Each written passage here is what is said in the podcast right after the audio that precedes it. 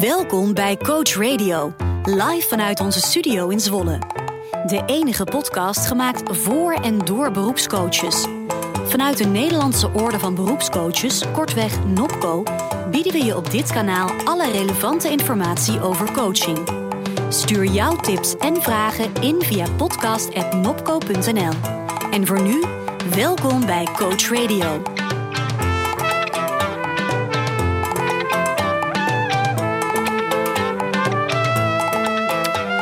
Ja, fijn dat je ook op dit moment weer luistert naar de Coach Radio Podcast. Misschien zit je in de auto of ben je lekker aan het wandelen. Wij hebben er in ieder geval heel erg veel zin in vanmiddag. En we gaan met elkaar in gesprek over de transactionele analyse.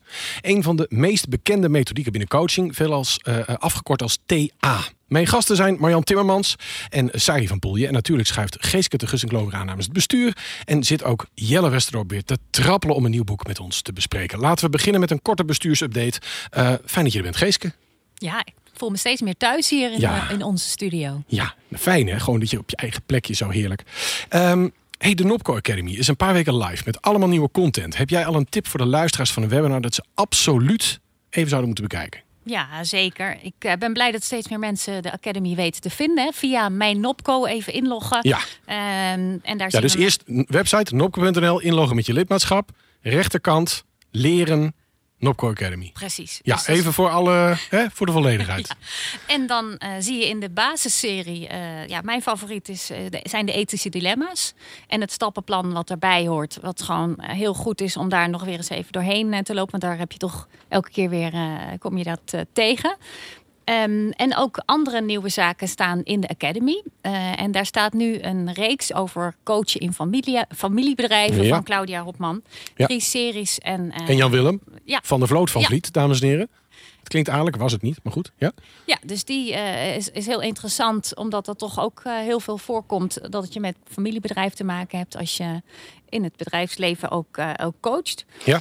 En ja, een, een uitzending eh, waar de meningen over verdeeld zijn. Wat schurend, spannend eh, met de coach aan tafel. Ja, met Inge Diepman. Onder leiding van Inge Diepman. Ja. eh, die dat heel professioneel deed. Maar waar, het bleef alsnog spannend. Het ging Ja. om de waardevrij taalgebruik. Maar ook wat er onderling gebeurde is denk ik wel voer voor coaches. Ja, we hebben het hier net van tevoren ook al leuk over gehad. ja. Het is, een- is een spannend onderwerp en de meningen zijn verdeeld. Maar dat maakt het misschien wel een hele goede reden om het te gaan kijken. Ja, ik Het duurt wel even? Ja, het is een klein twee, Twee uur. uurtjes. Ehm, maar Voor het weekend. Maar boeiend. Wijntje erbij. Jij staat er ook nog in. Ik kondig Dat het aan. is ongelooflijk. Ontzettend leuk. Hey, en eh, waar ben jij op korte termijn tot aan de zomer nou eigenlijk heel erg druk mee, Geeske? Want jij bent net nieuw en iedereen kondigt jou aan. Ik hoorde gisteren in de podcast van Marieke dat jij nog meer dingen naar je toe gaat trekken, zoals de onboarding van nieuwe leden. Jij gaat het nog drukker. Waar, waar ben je druk mee?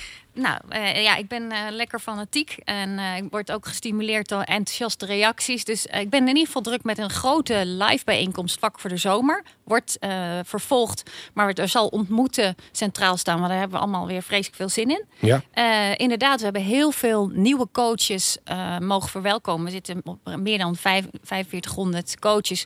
Daar wil ik welkomstwebinars voor organiseren. Dat je ook goed. makkelijk in een kleine groep je thuis kunt voelen. En ook makkelijk te horen krijgt wat je eigenlijk allemaal kunt vinden en wat je kunt brengen. Ja, want we hadden een mail gekregen in de Mariekes Vraaghutje van Ene Marion. En die had gezegd, nou, ik ben nieuw lid, ik krijg allemaal mails en een website. Alles is er wel, maar ik mis het persoonlijke contact een beetje. Dus dat is eigenlijk het gat waar jij in gaat springen. Ja, ik geloof wel, de community eh, wordt krachtig als mensen zich daar thuis voelen. En dan kunnen ze ook weer andere leden eh, of aangesloten coaches eh, gaan helpen. Heel goed. Ja. Hey, en hoe kunnen coaches die luisteren en horen wat er allemaal gebeurt, eigenlijk bijdragen als ze dat zouden willen? Want er wordt wel eens gezegd het is halen en brengen bij de Nopco.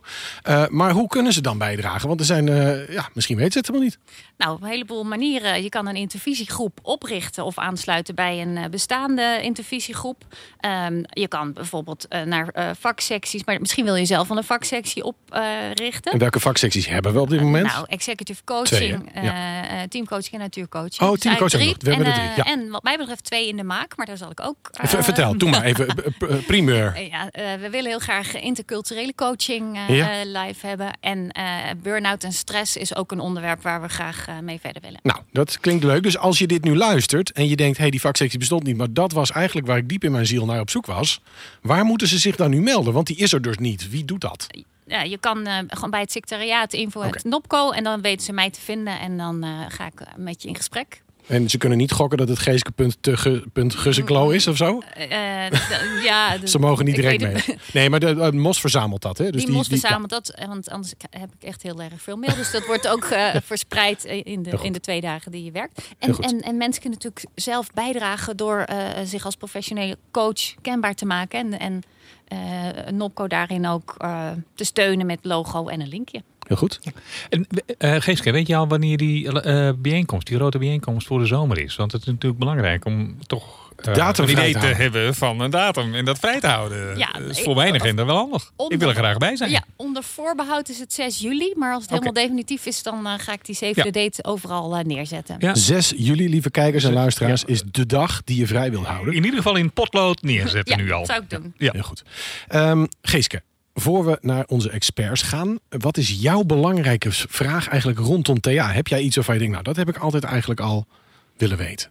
Ja, ik vind het een bijzonder boeiende, eh, boeiend gedachtegoed. Maar ik ben vooral benieuwd, wanneer zet je dat nou met name in? Heel duidelijk. Die vraag gaan we hopelijk vandaag eh, beantwoorden. Fijn dat je er bent en we spreken je vast later ook in de uitzending. Dan gaan wij naar onze volgende expert. En dat is de zeer ervaren eh, persoon tegenover mij. Ze heet Marjan Timmermans, dames en heren. Ze is zeer ervaren op het gebied van TA, werkt als coach, geeft trainingen, schreef het boek Weet Niet Kunde. De internationale TA-community certificeerde haar ook als docent en als supervisor. Haar publicaties over het niet weten en toch bevorderen van autonomie zijn veel gelezen en geprezen. En ook spreekt ze regelmatig op congressen. Van harte welkom Marjan. Dankjewel. Fijn, dat je er zijn. bent. Ja, ontzettend leuk. Hey, TA, dat is iets wat heel veel mensen mogen daar kort aan snuffelen. Maar laten we eens even helemaal bij de basis beginnen. Eric Byrne was een psychiater. En rond 1950 lanceerde hij een theorie. Eh, hoe kwam jij in aanraking met zijn ideeën? En wat greep je daarin? Ehm, nou, ik kwam in aanraking met eh, TA in eh, 2001 was dat. En toen ging ik werken bij een managementadviesbureau. En als je gaat werken bij een managementadviesbureau, dan ga je allerlei opdrachten in organisaties doen. En eigenlijk kom je altijd in gedoe terecht. Mhm. Want als er geen gedoe is, dan kunnen ze het meestal zelf wel af. En gedoe is conflict, ruzie. Conflict, ruzie, gezeik. drama-driehoek. De drama. in TA. Ja. Nou, de ehm, eigenaars van dat eh, managementadviesbureau... die waren zich daar heel erg van bewust... dat de effectiviteit van een managementadviseur... voor een heel groot deel afhangt van de mate waarin hij of zij in staat is... om zich in dat gedoe te begeven, maar er niet in mee te gaan. Ja. Nou, dan heb je met TA een prachtig model. Want we kennen daar de drama-driehoek. ja, even voor de mensen die denken, TA, nooit van gehoord. Eh, Wat is dat? Eh, een drama-driehoek. Wat, wat, wat zien we? We zien drie punten. Wat staat er bij de drie punten? Trouwens, even voor de, voor de, de technische orde zou het fijn zijn als je nog ietsje naar links gaat. Want dan kunnen lieve mensen thuis je nog beter zien. Ja, dit is perfect. Want hier staat een camera. En als jij die kunt zien, Oh, dan kunnen ze jou ook zien. Dus je mag nog ietsje naar links. En dan zijn we... Even. Weet je, want er zitten mensen thuis die denken... hoe ziet ze eruit, die Marjan Timmermans? Zo'n prachtige venreizen tongval. En dan willen ze er ook graag een gezicht bij zien. hey, die drama-driehoek. Drie punten. Wat staat erbij? Eh, bij de drama-driehoek staat redder, aanklager en slachtoffer. Ja. Eh, dat is in 1971 door Carpen bedacht. Ja. En eh, nou, er is heel veel over te vertellen, maar ik weet hoeveel tijd we hebben, dus ik ga niet helemaal de diepte in. Maar slachtoffergedrag, dat is een term die is gewoon echt ingeburgerd. Nou, dat komt dus uit het CA. Ehm, en die drama-driehoek kun je herkennen overal waar gedoe is. Oké, Ook aan tafel als er spruitjes gegeten moeten worden. dat herken Want ik als van er spruitjes gegeten moeten worden, dan zegt er minstens één kind... Buh, ik wil geen spruitjes. En dan zegt mama, als ze een goede dag heeft gehad en die dag heeft gekookt... dan zegt ze, spruitjes zijn heel gezond, jongen. En dan gaat het Het is altijd een jongen, hè? Het is altijd een Ja, jongen, ja. Maar jij sloeg er ook zo op aan. Ik denk, dit gaat over jou. Het klopt ook, ja. Op ja. de dagen dat mama helemaal geen zin had om te koken of al moe was, dan zegt Ja? ze spruitjes ja. Spruitjes. Weet jij wel hoe moeilijk het is om iedere dag iets gezonds te koken? ja. Nou, dat gaat zo even door. De andere kinderen beginnen ook mee te doen tot papa zegt: Nou, nou, nou, nou, nou. Mama heeft heel hard eh, haar best gedaan om voor ons allemaal een maaltijd op tafel te zetten. Nou, je herkent gewoon drie rollen. Ja. Het kind dat klaagt over de spruitjes, dat is het slachtoffer. Ja. De moeder die zo erg haar best doet om de best mogelijke moeder te zijn. Is de ouder? Dat is de ouder, maar die is aan het redden. Ja. Sorry, die is aan het aanklagen, want die wordt Aanklagen, boos op het kind. En de vader gaat redden. Ja, En de vader gaat redden. heel goed. Je hebt niet eens altijd drie personen nodig. Die rollen kunnen ook wisselen. En die dramadriehoek is dus niet van Burn. Die is nee, van die is van Cartman. Dus Cartman. dat is, Dus dat, was dat eerder al? nee, dat was eh, Later. later. Die hadden een clubje samen. Eh, dat, was, dat, dat moet echt Moet een gezellig clubje Nee, zijn. nee, zonder. Dat moet fantastisch Ja. zijn geweest. Die gingen op dinsdag. Gingen ze iedere dinsdagavond kwamen ze bij elkaar. En dan gingen ze de TA-theorie verder ontrafelen. En ik heb ooit gesproken. En die zei, dat is echt wat wij wilden. We wanted to unravel human nature. Wij wilden de menselijke natuur ontrafelen. Bijzonder. Fantastisch. En ze kwamen dus, ze wilden het wel op een manier doen die voor iedereen begrijpelijk was. Want je zei al, Burn is een psychiater. En eh, die zei, ja, wij, wij hebben witte jassen aan, wij psychiaters. Wij gebruiken moeilijke woorden en dan denken wij dat mensen daar beter van worden. Dit moet anders. Wij, doktoren, artsen, zijn niet de enige die aan zet zijn. Die patiënt moet in beweging. Dus we hebben een model nodig dat met eenvoudige woorden moeilijke processen helder en veranderbaar maakt. En dat vertellen we aan onze cliënten. Nou, daar hebben die psychiaters die hebben dus gezegd het moet eenvoudig. Dus mijn vraag aan jou, kun jij die TA eens uitleggen in een paar zinnen voor mensen die dat nog helemaal niet begrijpen? Want TA wordt vaak kort behandeld in de opleiding. Ze kennen de drie bolletjes van de volwassene, de ouder en het kind. Eigenlijk gaat het natuurlijk over het analyseren van een interactie tussen mensen. Zou jij eens kunnen toelichten wat het volgens jou in een paar zinnen is voor iemand die echt nog denkt, nou moet ik mij hier wel in gaan verdiepen? Ja, en is het antwoord in ieder geval ja. Ja. Maar, Eh, Ja, maar nou een verdediging Ja. daarvan. Ja. Nou, het gaat over, wat je al zei, heb je goed gezegd, over de transactionele analyse. Dus de analyse van de transacties tussen mensen. Niet de financiële, maar de communicatieve. En daarbij is alles belangrijk. Dus ik praat nu tegen jou. eh, en misschien doe ik dat omdat jij mij iets vroeg, maar het kan ook zijn dat jij een vragende blik had waar ik op reageerde. Ja. Alles is communicatie, dus dat is belangrijk om de communicatiestijlen, ouder, volwassene, kind, te, ehm, eh, te analyseren. Let ik op de woorden, let ik op de houding. Dat allemaal samen zorgt ervoor dat ik kan analyseren in welke egotoestand iemand is. Mhm. Nou zeg jij, leg mij die TA eens in kort uit. Het is zoveel meer dan burn met de egotoestanden en de drama-driehoek. Het gaat ook over contracteren. Ja. Dat is een concept van, ook van burn, maar ook driehoekscontract bijvoorbeeld. Heel relevant in coaching, dus van Vanita English.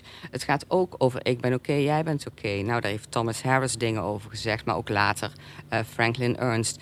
Ja, ik heb ooit ook een specia- specifieke opleiding gedaan in een supervisietraject voor de slingen van bewustzijn en opstellingen en wat ook allemaal geleerd was aan TA. Dus er zijn allerlei verdiepings aan. Jelle, jij wou iets zeggen, begreep ik? Nou, in ieder geval dat de microfoon, eh, wanneer, wanneer Marianne praten is, dat ze goed in de microfoon moet spreken, omdat ze aan jou eh, en naar jou keek. Maar de mm, transacties waar je over spreekt, ehm, die gaan dus niet alleen over het één op één, maar dan zit je ook direct in groepen. Hè? Ja, dat is het mooie ook. Het is een totaalkader. Dus ik kan, als ik blijf bij ouder volwassene kind, een concept dat veel mensen kennen, die bolletjes. Ja. Dat kan ik gebruiken om wel als een psychiater mijn eigen innerlijke archiefkast te onderzoeken. Welke boodschappen, waarden, normen, meningen zitten er in ouder? Welke eh, belevenissen, gevoelens, even kort door de bocht, zitten er in kind? Dat is mijn eigen interne analyse kan ik doen. Maar ik kan ook één op één contact analyseren en ook wat er hier aan tafel gebeurt. En er zijn ook modellen die nog breder gaan. Die gaat het over de structuur van groepen en de dynamiek die op de grenzen in die structuur weer ontstaat.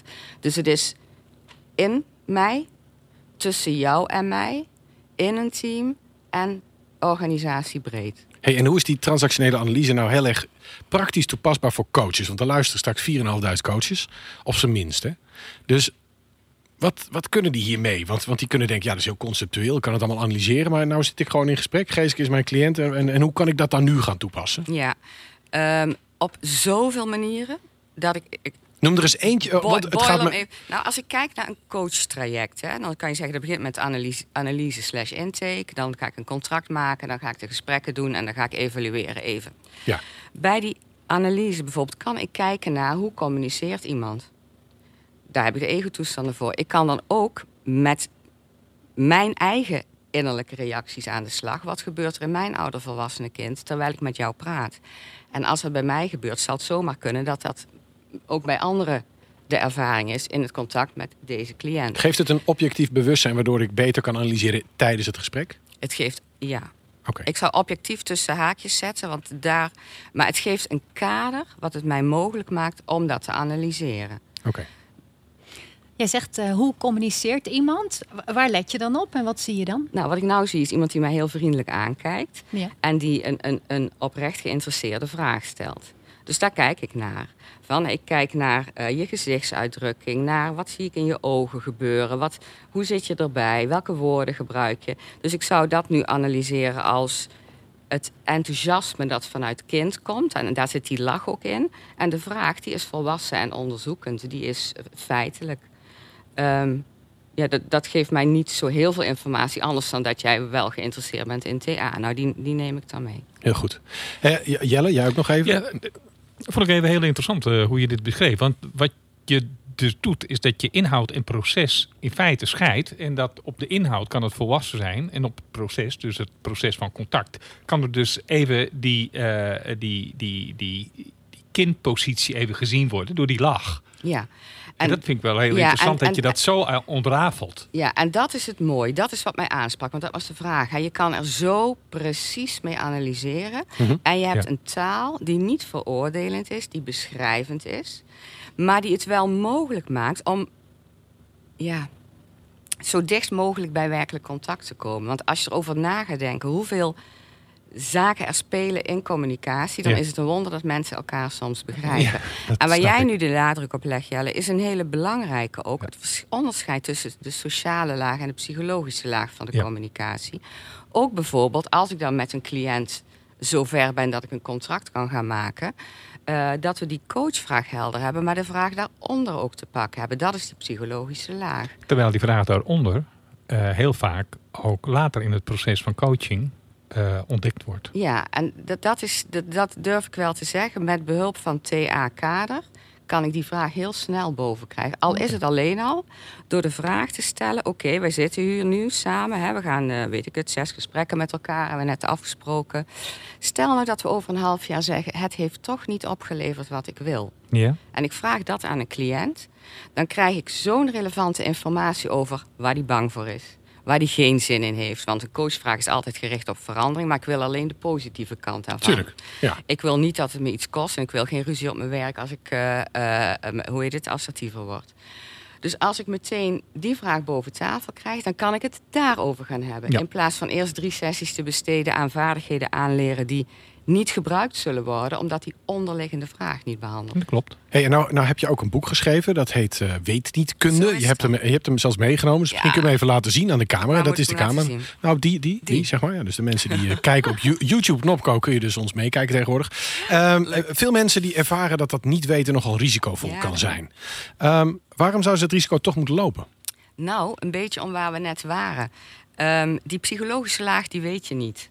Die kan je intuïtief vermoeden, maar om daar naartoe te gaan is reuze spannend. Mhm. Heb je twee opties op die afslag van ik weet het even niet, ik voel dat er iets speelt, maar ik weet nog niet wat. Of ik werk met een groep, het ontglipt mij. Ik krijg dat enorme rotgevoel dat ik heb als het mij ontglipt in een groep. En dan kan je helemaal analyseren hoe dat dan van vroeger thuis komt, maar dat hoeft niet. Je kan in het hier en nu blijven. Ik voel me nu even niet goed. En op dat punt kan je twee kanten op. De kant van wat wij in TA noemen het script. Mhm. Dan ga ik het gedrag vertonen dat ik altijd vertoon om in control te blijven, zeg maar. Dan ga ik zitten te weten.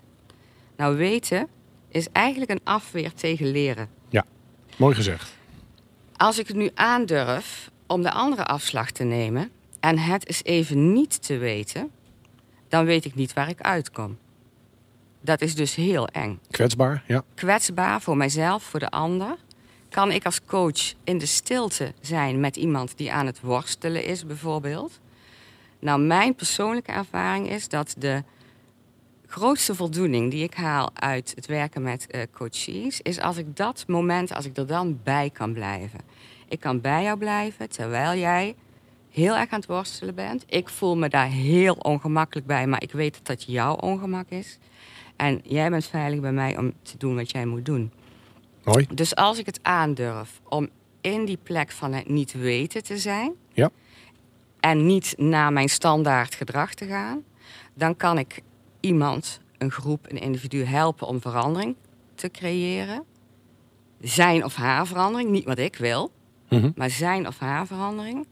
Ja, die er echt toe doet. Ja. Dus die plek van weet, niet weten is eh, belangrijk. Ik heb een boek over geschreven met Willem de Vos eh, samen.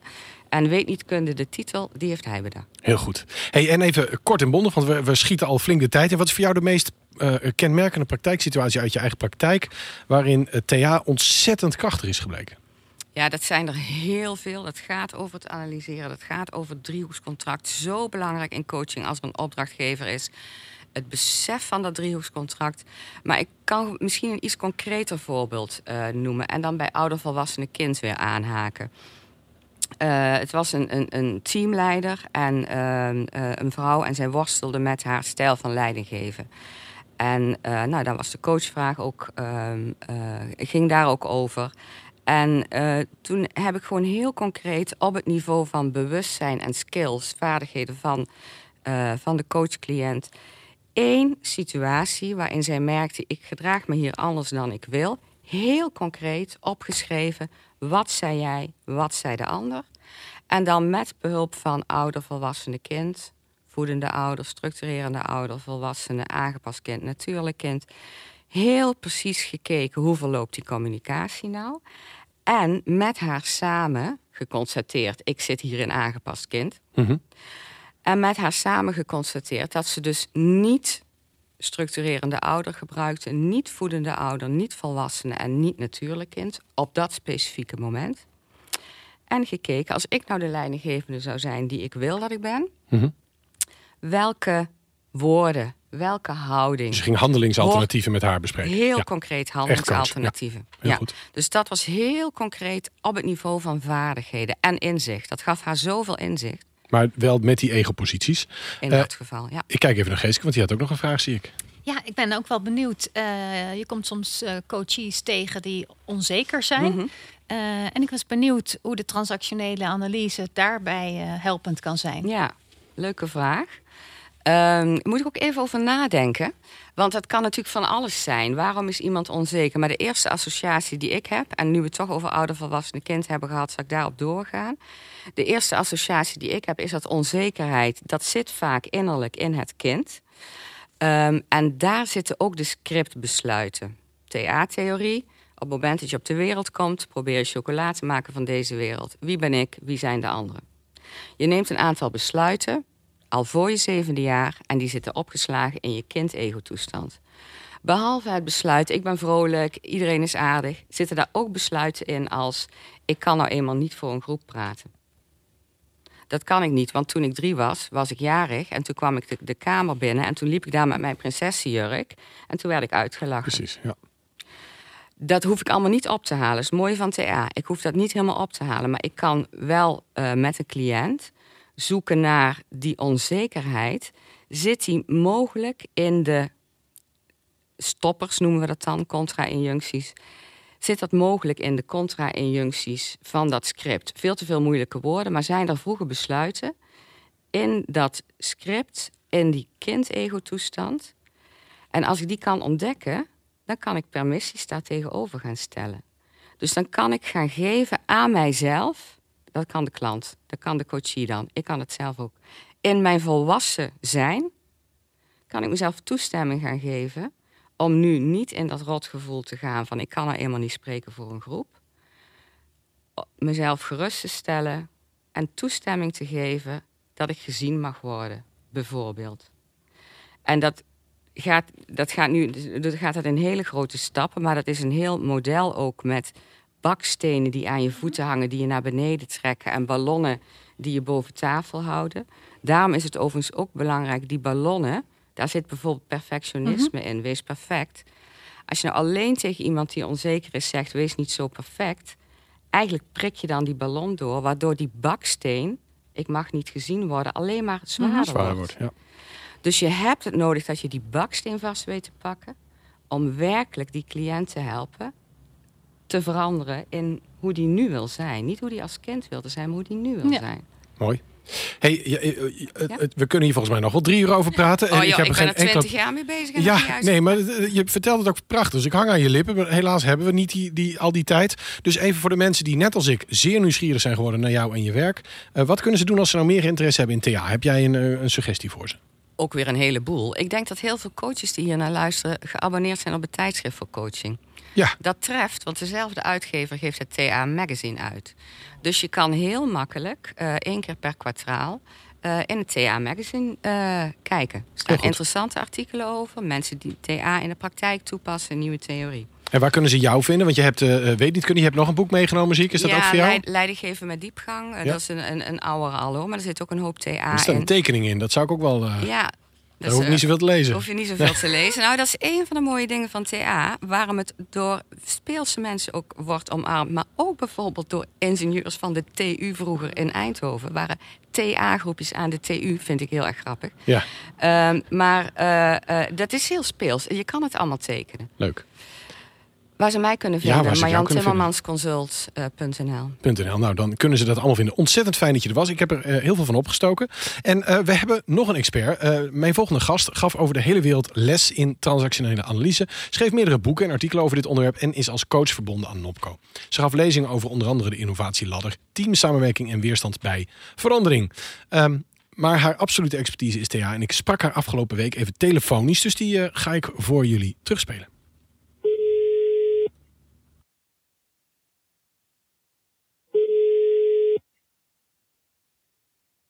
Hallo Arvid. Hallo Sari, je spreekt live met de Nopco podcast. Ah, Goeiedag. dat is fijn. Goedendag. Hey, eh, fijn dat je even tijd voor ons hebt. Eh, we hebben het vandaag over de transactionele analyse. Jij hebt meer dan 2000 mensen opgeleid in die specifieke leer. Waar begin je in zo'n proces? Nou, je begint met, eh, in, in onze opleidingen bij Intact Academy begin je in ieder geval bij eh, een introductie in de TA. En daarna ga je een eerste jaar doen waarin je een verdieping van concepten hebt.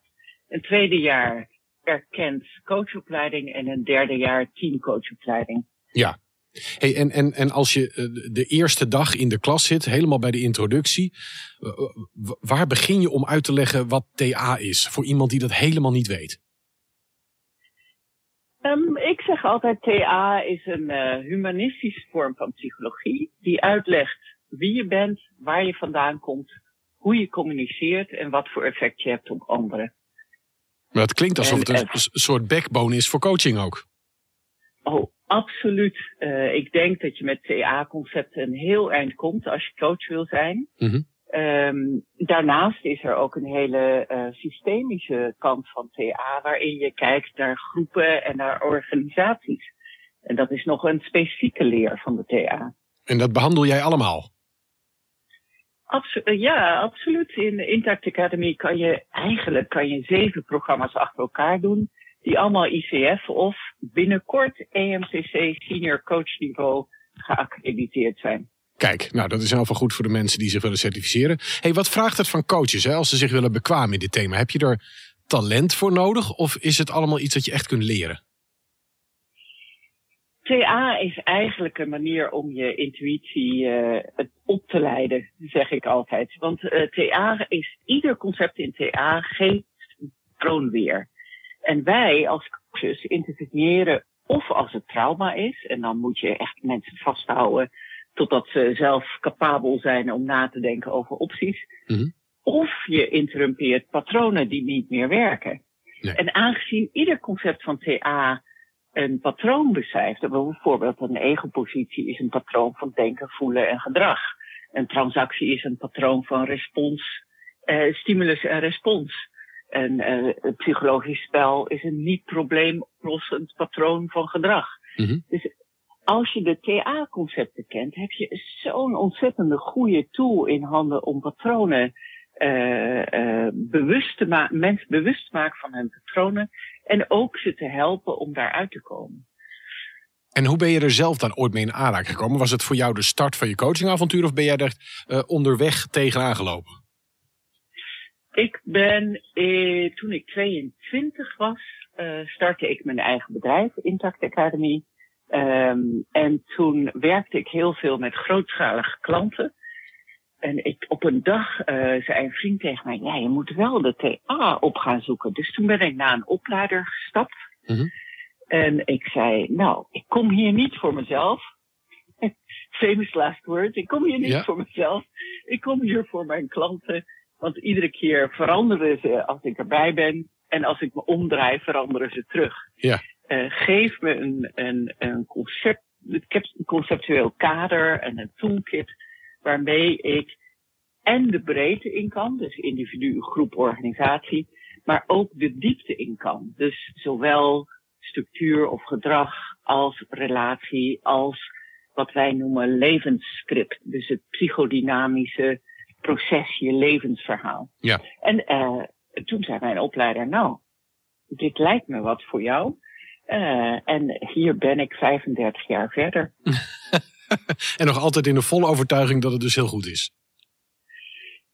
Niet een, het is geen overtuiging, Arvid. Nee? Uh, Ja, vaststelling. Ik, ik heb heel veel, ik heb heel veel andere opleidingen gedaan. Dus ik ben systemisch opgeleid, ik ben group relations opgeleid, ik ben NLP opgeleid. En iedere keer kom ik terug naar TA, omdat je in die, dat TA-kader kan je eigenlijk alles ophangen Ja. wat je elders ook leert. Klinkt heel goed. En jij hebt ook heel veel ervaring met het werken met teams. Hè? Dat, dat, dat ligt je al even kort uit. Hoe kun je TA inzetten op een praktische manier in een teamsessie? Heb je een soort voorbeeld of een casus of een, of een praktisch ding uh, om dat toe te lichten?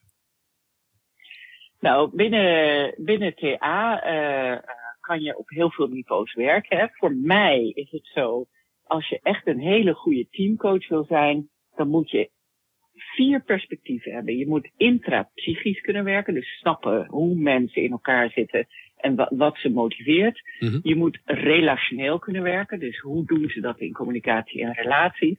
Hoe doen ze dat in een team? Derde perspectief. En vierde perspectief voor een teamcoach is echt, hoe gaat die relatie tussen teams? Want een organisatie is geen groep individuen, het is een groep van teams. Ja. Um, en de TA biedt op al die perspectieven biedt de tools. En heel praktisch, hè. ik werk ontzettend veel met start-ups, familiebedrijven en in multinationals. Daar kom ik ook vandaan. Ik ben ook 23 jaar uh, directeur geweest in multinationals. En uh, ik start altijd met uh, eigenlijk wat is je zingeving? Hè? Dat, dat leren we ook van Sinek, maar dat komt ook in de TA voor. Wat is de purpose van dit team? Mhm. En uh, waarom bestaan jullie in dit netwerk van andere teams heel vaak? Ja.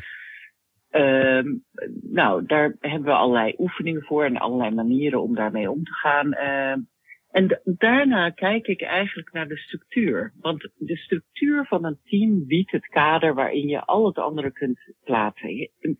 Dat is heel veel teamcoaches beginnen met de relatie, want je klant begint altijd met conflict of met niet samenwerken. Maar heel vaak ligt de clue in het feit dat de grenzen niet werken, de rollen niet goed gedefinieerd zijn, het sluitvormingsproces niet gedefinieerd is.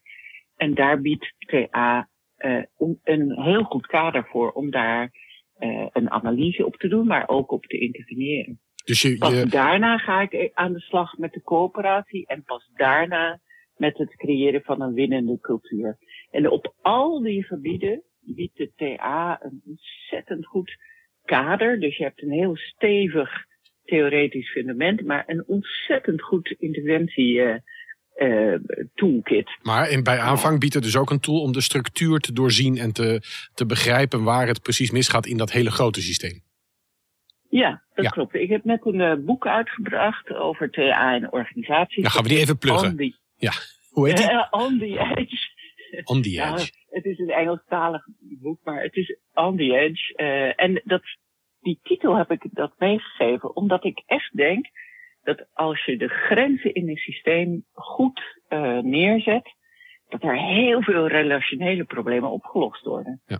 Ja, ik kom vaak in teams waar mensen ruzie hebben en dan zegt ze, nou, los dit eens op, als ik dat al kan, maar goed. Uh, en dan zie ik vaak dat die rollen niet goed gedefinieerd zijn. Of dat de hiërarchische structuur niet werkt. Of dat het besluitvormingsproces niet helder is. En als je dat dan als eerste doet, dan heb je al 60% van het probleem opgelost. Ja.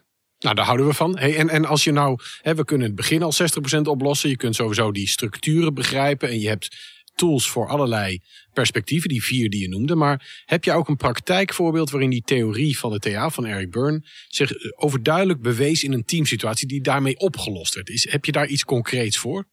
Een casus of een, een, een voorbeeld? Ja, zeker. Um, ik heb er heel veel. Want, uh, Doe maar de leukste ik, dan. Ik had in de leukste, of de meest recente. Nou, zeg jij het maar. Zeggen. Nou, ik werk voor de EEG als start-up coach en ik word dus uitgezonden bij allerlei leuke en hele maffe bedrijven. Ja. Uh, van uh, jachtkachels tot uh, vistrappen. Nou, dingen waar ik meestal niet mee Nee. te maken heb. Maar in, ik heb één team in Parijs en die maakt locatie, locatieapparaatjes voor vrachtwagens. Heel Ja. interessant. Um, ik werk heel veel voor engineering companies. Dat vind ik leuk en high-tech. En um, als, zoals met de meeste startups is het zo dat de, de stichter die zat daar en die, dat is zijn baby. En uh, die wilde groeien, maar hij had bedacht dat hij dan een andere CEO uh, aan zou nemen, maar zelf nog in het managementteam zou zitten. Mm -hmm. um, en ik, die CEO belt me op en die zegt, nou, het functioneert niet. Iedereen heeft ruzie met elkaar, we groeien niet. We blijven intern kijken naar wat er aan de hand is, maar het lukt ons niet om eruit te komen. Dus ik reis daar naartoe. En het eerste waar ik, uh, waar ik aandacht aan besteed is, wie is er in dit team en wie is er uit dit team? Nou, dat was helemaal niet duidelijk, want uh, toen ik vroeg aan wie moet ik teamcoaching geven, zei de CEO, nou, doe mijn secretaresse er ook maar bij, want zij Oh ja. verwandt Ja. tijdens de vakantie. toen dacht ik al, oh, deze structuur is niet helemaal helder, Nee. geloof ik. Nee. Um, en toen ben ik aan de slag gegaan met de stichter. Want die stichter die, ja, had zo moeite om het los te laten. Dus ik heb met hem een aparte coaching gedaan. Echt een executive coaching met die individuele uh, concepten. En um, nou, dat, dat kan, het zal ik niet herhalen, maar de, een hele familiegeschiedenis van angst en paranoia. En nou, hij zat daar ook middenin. Um, toen ik met hem gesproken had, hebben we de structuur ook veranderd in het managementteam. Dus hij is in de raad van bestuur gaan zitten. Daardoor kwam die CEO vrij in zijn functioneren. En daarna hebben we echt gewerkt aan wat zijn de onderlinge afhankelijkheden in het team en kunnen we jullie samenwerking uh, verbeteren daarin. Nou, dat is ontzettend goed gelukt. Die mensen zijn nu, geloof ik, het is een jaar geleden en ze zijn nu het drievoudige van wat ze waren. Nou wil ik niet zeggen dat het allemaal komt door mijn teamcoaching. Ik hoop dat het Dat hopen we natuurlijk wel, de- Ja. Nou, nee, door de kwaliteit van de leiders. Maar ik denk dat ik daar zeker een bijdrage aan heb geleverd Ja. met eh, de hulp van TA. Gaaf. Hey, en nou ben jij jaren, je zei al 32 jaar bezig met TA in dit onderwerp. Kun je aangeven op welke gebieden je de theorie van TA zou willen aanvullen of verbeteren? Of wil je echt perfect en helemaal af? nee, Arvid, geen enkele theorie is ooit perfect of Daarom- ooit helemaal af. Nee. Want dat zou het een dode theorie maken. Nee, iedere levende theorie ontwikkelt zich nog. En uh, voor mij is het zo, TA uh, moet een beetje uit de, ja, moet een stofdoekje overheen. Want Ja. heel veel mensen denken nog, het is zo ouderwetse, 70 jaren en ik ben oké en jij bent oké, ja, ja. Um, maar uh, één, het moet vernieuwd worden. Het mo- moet weer actueel worden. En het andere is dat systemische, dat moet veel, veel meer um, uh, ja, uitgebuit worden, vind ik. Want het is echt, ik heb zoveel gelezen en gedaan uh, in mijn carrière, maar als ik iedere keer ga ik daarna terug en lees ik het boek Structure and Dynamics of Organizations in Groups van Byrne Ja. weer. En iedere keer vind ik weer nieuwe dingen. En dan denk ik, jeetje, die man was een tijd zo ver vooruit. Daar kunnen we nog steeds heel veel van leren. Ja, want jij beschrijft, hè, de meeste mensen die denken aan TA denken aan de drie balletjes ouder, volwassen en kind. En dat hebben Ja. ze een halve pagina over gelezen. Maar jij beschrijft het ook heel praktisch en echt in relatie tot uh, teamcoaching. Ja. Uh, Is het ook al bij IMCC? Want er is nu een, uh, een programma speciaal voor teamcoaches. Heb je daar ook al linkjes mee lopen? Of, of is dat ook al samengevoegd?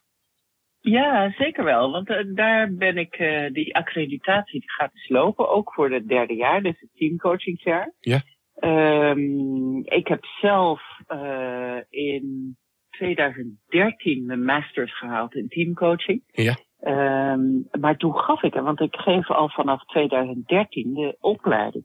Dus het was wel uh, grappig om dat achter elkaar te doen. Ja, precies. Ja. Um, ja. Maar ja, dat teamcoaching is voor mij echt de toekomst. Ik denk in de wereld van vandaag, als je meer wilt gaan innoveren, helpt een individueel perspectief niet zozeer. Nee. Dus uh, ik heb ontzettend veel executive coaching gedaan, dus individuen.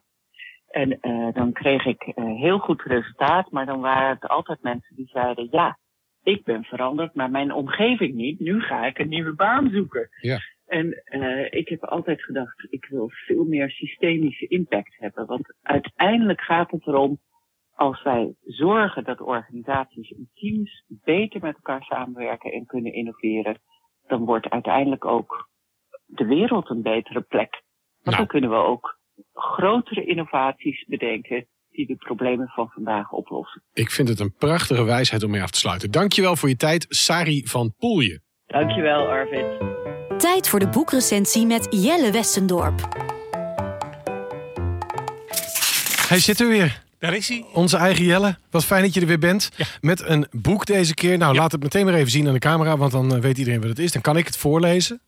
Nee, ga jij het voorlezen? Ik ga het voorlezen en dat doe ik speciaal voor mijn goede vriendin uit Loppersum, Monique. Want Monique die luistert altijd onze podcast, Ja. wandelend. En die zegt, ja, ja, het is wel aardig dat je het in beeld laat zien. Maar zeg even duidelijk Precies, die titel. Hoe heet dat het? is. Juist. Nou, het boek heet Aanspreken, vraagteken, gewoon doen. Kijk. En de ondertitel is hoe je nou echt een aanspreekcultuur creëert. En de schrijfster is Gitta Heins. En wat weten we over deze auteur? Waar heeft hij haar expertise vandaan? Gita Ja, Heint. Ik kende haar nog niet. Nee, Gita is eh, bedrijfskundige, noemt zich eh, teamcoach voor eigenwijze managers. Ja. En ze deed onderzoek naar aanspreekgedrag. Ze heeft een enquête gedaan bij eh, zo'n beetje 500 mensen, medewerkers, leidinggevenden. Daar is veel informatie uitgekomen. Ze heeft 28 interviews gedaan bij eh leidinggevende, commissarissen en prominente mensen. En daar heeft ze een eh, artikel over geschreven wat heel goed is ontvangen. Ja. En toen is er eh, door ja, een uitgever gezegd, hier moet een boek van komen. Dus hier heeft ze... Uitgeverij Boom zie ik. Dat is ook niet de minste. Nee, is niet de minste. En eh, dit is een boek geworden van een, eh, 225 pagina's, waarin 150 eh, literatuur. Ehm, eh, suggesties eigenlijk al gedaan worden. Dus ze heeft heel veel literatuur heeft ze er ook bij gehaald. Het boek is ingedeeld in acht hoofdstukken. Elk hoofdstuk heeft een hele relevante samenvatting. Dus in die zin is het wel eh, heel veel informatie. Eh, ik heb het, ja, je kunt het zien, heel veel van die, Van die briefjes gele briefjes tussen, ja. Ik heb het echt wel doorgeworsteld. Ehm, Hey, en laten we even, even georganiseerd Ja. beginnen, want het is- het- de titel impliceert gewoon doen. ja. Eh, is het zo makkelijk dat je er gewoon even moet doen? Het is helemaal niet makkelijk. Het is echt niet makkelijk. En daarom is er maar één uitweg. Gewoon doen. Het ongemak opzoeken. Ja, en dat, dat, dat aanspreken, dat, dat raakt gewoon ons moreel en ethisch eh, kompas. Ja, want, En- even, want ik ga je eh, meteen even van dat, dat aanspreken. Dat gaat dus niet over eh, oneenigheid bij de cashier. Het gaat over dat je al Ja. lang met een collega met iets zit dat je denkt, die loopt er al vier weken de kantjes vanaf, gaat niet Ja. lekker. Het gaat om wat meer, wat diepere dilemma's van. Ja. Oké, Dat klopt. Dat is de waar, waar je eigenlijk een beetje bang voor bent. Want Ja. we zijn bang voor de gevolgen. Het is gewoon angst. We willen het verlies voorkomen. We willen verlies van reputatie voorkomen. Daar heb ik eerder over gesproken Ja. in een podcast over oordelen. Het gaat heel vaak over reputatie. We willen er gewoon bij blijven horen. En dus denk je van, nou ja, laat maar even. Of eh, gezichtsverlies voor de ander voorkomen. Je Mhm. spreekt iemand aan. Dat kan een ander ook gezichtsverlies opleveren. Denk je zelf. Dat kan voor die ander heel anders zijn. Hè? Ehm, en we sturen over het algemeen op korte termijn. Dus dan denk je van nou laat nu maar even. Maar voor de langere termijn kan het gewoon hele grote nadelen eh, opleveren. En dus eh, ga je het niet uitspreken totdat het te lang duurt. Totdat je te veel hebt opgespaard. Wat ik wel eens zeg, dan ga je zegeltjes plakken. En op een gegeven moment komt het er op een hele ongemanierde wijze uit. En Nou, heb je ook wel eens eerder gesproken over, over, over die aanspreekcultuur. Wat zijn de voorwaarden voor zo'n goede aanspreekcultuur? Ehm, nou, die voorwaarden zijn eigenlijk psychologische veiligheid. Oké. En eh, die psychologische veiligheid, die, eh, geeft regelruimte en duidelijkheid in een organisatie. Een andere voorwaarde is, en dat klinkt heel gek, een vertrouwenspersoon zou eigenlijk voor zakelijke oneenigheid niet een rol moeten spelen. Want dat is dan een bliksemafleider. Je zult het gewoon met elkaar moeten doen. Feedbacktrainingen bijvoorbeeld. Je denkt dat gaat helpen, maar dat helpt niet. Want die onderkennen niet de belemmeringen die iedereen ondervindt. Wanneer je wilt aanspreken, je leert, een, uh, je leert vier vragen stellen uh, en je leert wat over jezelf zeggen. Dat heet dan feedback en dat het dan goed gaat. Maar het gaat niet goed. Ja. En wat ook heel aardig is, dat schrijft Gita letterlijk, beoordelingsgesprekken, schaf ze af. En ja. ook dat hebben we eerder gehoord van Kilian Wawu. Dat hebben ja. we gehoord van Ergin uh, Borova. Borova. Ja. Die zeggen het ook. Ja. Uh, ga gewoon korter op de bal zitten. Dus op het moment dat er iets speelt, gaat er dan over hebben. Ook wanneer het goed gaat. Dus door korter op de bal zitten heb je uh, eigenlijk feedback die niet als feedback voelt, maar je hebt gesprek. Hey, nou hebben we uh, met Marian en met uh, Geeske ook al veel over TA gehad. Ja. Sari ook. Ja. En jij zat veel mee te knikken. Wat is de link tussen TA en dit boek? Is er iets, een parallel te trekken? Ja, die parallel is wel te trekken. Het grappige is dat ik kies mijn eigen boek. Ik kies niet een boek per se nee, nee, nee, nee, kloppend bij het thema. Maar toen ik het boek heb gelezen, dacht ik van ja, wat hier aan de hand is, is dat wanneer je gaat aanspreken, wanneer je dat op een goede manier, op een goede wijze wil doen, dat je eigenlijk vanuit de volwassene ego-positie uh, contact moet zien te vinden. Want het is hoor en je wilt een gehoor. En als dat in die twee volwassen posities uh, gebeurt, dan heb je de grootste kans op, uh, op, op, op dat het lukt. Dan zit er een kruisrelatie uh, in. Ja, dan zit je van, van, van een paternalistische ouder naar een kind. Of vanuit het kind wat in, in het bedrijf een beetje zit te piepen. Dan ga je als, als ouder ga je daarop reageren. Dan werkt aanspreken niet. Maar Marjan wil wat zeggen. Ja, ik wil wat aanvullen. Want het sluit zo mooi aan bij de vraag van jou straks over onzekerheid. Jij maakt de koppeling met angst. Hè? Ja. Hè, mensen zijn gewoon bang om dat te doen. Ja. Nou, die angst, die kan ik weer koppelen aan kind. En die kan ik weer koppelen aan die bakstenen van die Oh ja. zeg maar belemmerende overtuigingen. Ja. Waardoor het dus niet helpt als je die ballonnetjes met vaardigheden van hoe moet dat dan Mhm. vult. Nee, je moet die bakstenen. Ik durf dit nou eenmaal niet. Of het is nou eenmaal niet mogelijk om iemand aan te spreken zonder dat hij geraakt is. Daar moet ik eerst naar kijken. Ja. Voordat ik die vaardigheden om het te gaan praktiseren kan ontwikkelen. Ja. Mooi. Ja. Hey Jelle, je, Ja. je hebt dit hele boek doorgespit. Je hebt er inderdaad een serieus aantal briefjes. Zijn er nog belangrijke lessen van ik die moeten we zeker niet vergeten? Ja, een les is. Als je kritiek krijgt, Ja. dan is het gewoon handig eh, om, eh, en dan noem ik vier punten, om te splitsen. Ja. Wat is van mij, wat is van de ander? Dat betekent dat je heel zelfbewust moet zijn. En wij als coaches wordt, en dat is een van de, com- een van de coachcompetenties, eh, zelfinzicht. Nou, ik gun het iedereen. Want met zelfinzicht kun je beter onderscheiden wat is van mij, wat is van een ander. Dat gaat over splitsen. Maar je moet ook beslissen. Doe ik er wat mee? En als ik er wat mee doe, wat doe ik er dan mee? Derde is eh, hulp vragen. En dat hulp vragen, dat kan bij wijze van spreken bij degene die jou aanspreekt. Dat je zegt, ja, ik hoor wat je zegt. Je hebt een punt, maar ik weet niet hoe. hoe. Help me. Maar je kunt ook eh, in je omgeving iemand anders vinden die eh, jou hulp kan geven. Dus eh, je, je lost het niet altijd alleen op. En ga dan oefenen met nieuw gedrag. Want je zult nieuw gedrag moeten vertonen. En als we als coaches bij elkaar zitten, dan, dan, dan gaat het uiteindelijk mensen begeleiden in het leren van ander gedrag. En ook, ja, als dat geldt ook voor jezelf. Dus het leren van ander gedrag.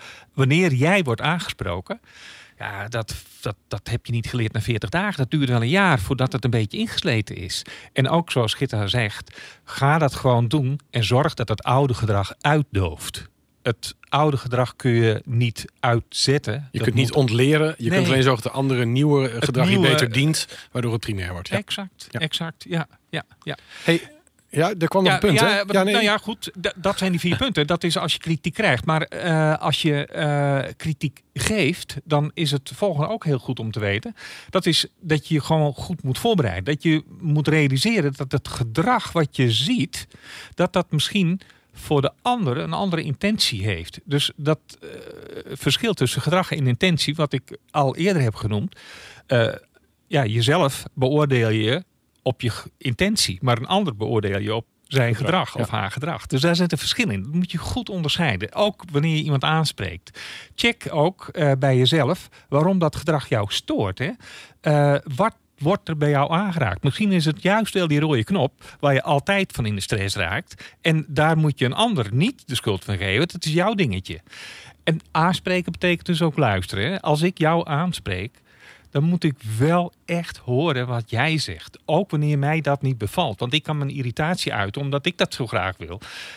Maar juist wat die ander zegt, is heel vaak veel belangwekkender. En check daarin ook die veiligheid heen en weer, hè, over en weer. Die is super belangrijk. Want dan ontstaat werkelijk het gesprek. En dan is het geen aanspreken meer, dan ben je gewoon in gesprek. En dat levert zoveel meer op. En toon dus ook je emoties. Maak het niet dat je zegt van. eh, nou, dit of dat gebeurt er. eh, en eh, dat willen we niet meer zien. Nee, je mag best zeggen. Wat ik nu heb gezien, wat ik heb ervaren, dat raakt mij. En ik word er echt heel onzeker van. Of het maakt mij in deze situatie maakt het me kwetsbaar. Want als je dat soort dingen benoemt, dan is de ander even op zijn qui-vive. Wacht eens even, hier gebeurt iets. En daar zit ik in. Dus ik heb daar een verantwoordelijkheid. En dat gesprek ontstaat daardoor eh, eerder. Hey, en Jelle, in het kader van toon je emoties, hoeveel sterren krijgt dit boek? Want ik, ik, we hebben Ja. je voor het blok gezet. Tegenwoordig vragen we toch een kleine sterrenbeoordeling. Ja. Doe eens. Nou, er staan een hele hoop in wat we al weten. Ja. Eh, en dat gaat ook over een aanspreekcultuur veranderen. Nou, we weten allemaal uit de organisatiepsychologie, een cultuur veranderen is gewoon rete moeilijk. En waar het heel vaak om gaat, is dus die psychologische veiligheid en voorbeeldgedrag. Dat weten we ook. Dat staat hier ook in. Dus dan denk ik, ja, daar lees je niet zo heel veel nieuws over. In die ondertitel van die, dat creëren van die aanspreekcultuur. Nou, er staat heel veel in, maar echt dat je, eh, dat, dat je de weg daarin vindt van zo moet ik het doen. Daar heb je nog heel wat te puzzelen, vandaar al die briefjes. Het maakt daarmee ook een beetje mainstream. Aan de andere kant, iemand die hier induikt en die zegt... ik pak hoofdstuk 7 erbij, hoe moet ik het doen? Wordt echt geholpen. Al in Dus, lang verhaal kort. Drie sterren. Drie sterren, hartstikke goed. Uh, dankjewel voor je recensie. En eh, ik kijk ernaar uit om volgende maand over iets van jou eh, te horen en te lezen. Eh, hopelijk heb je met plezier geluisterd naar aflevering 17 van Coach Radio. Dank aan mijn gasten. Marjan Timmermans, Sari van Poelje aan de telefoon. Geeske Gussinklo en Jelle Westendorp. Stuur jouw ideeën, reacties en opmerkingen vooral naar podcast.nopco.nl. Volgende maand zijn we weer terug met een nieuwe aflevering. En die gaat over onboarding. Ben jij nou in het afgelopen half jaar lid geworden van Nopco? Dan nodigen we jou graag uit aan tafel hier. En dan willen we met je praten over hoe het was om lid te worden. Dus mail ons op podcast.nopco.nl. En heel graag tot de volgende. Dank voor het luisteren naar Coach Radio. Volg ons op SoundCloud, Spotify of iTunes en vergeet niet om een recensie achter te laten. Als je vragen, tips of opmerkingen hebt over deze uitzending, mail ons dan via podcast.nopco.nl. Deze podcast werd je aangeboden door Nopco.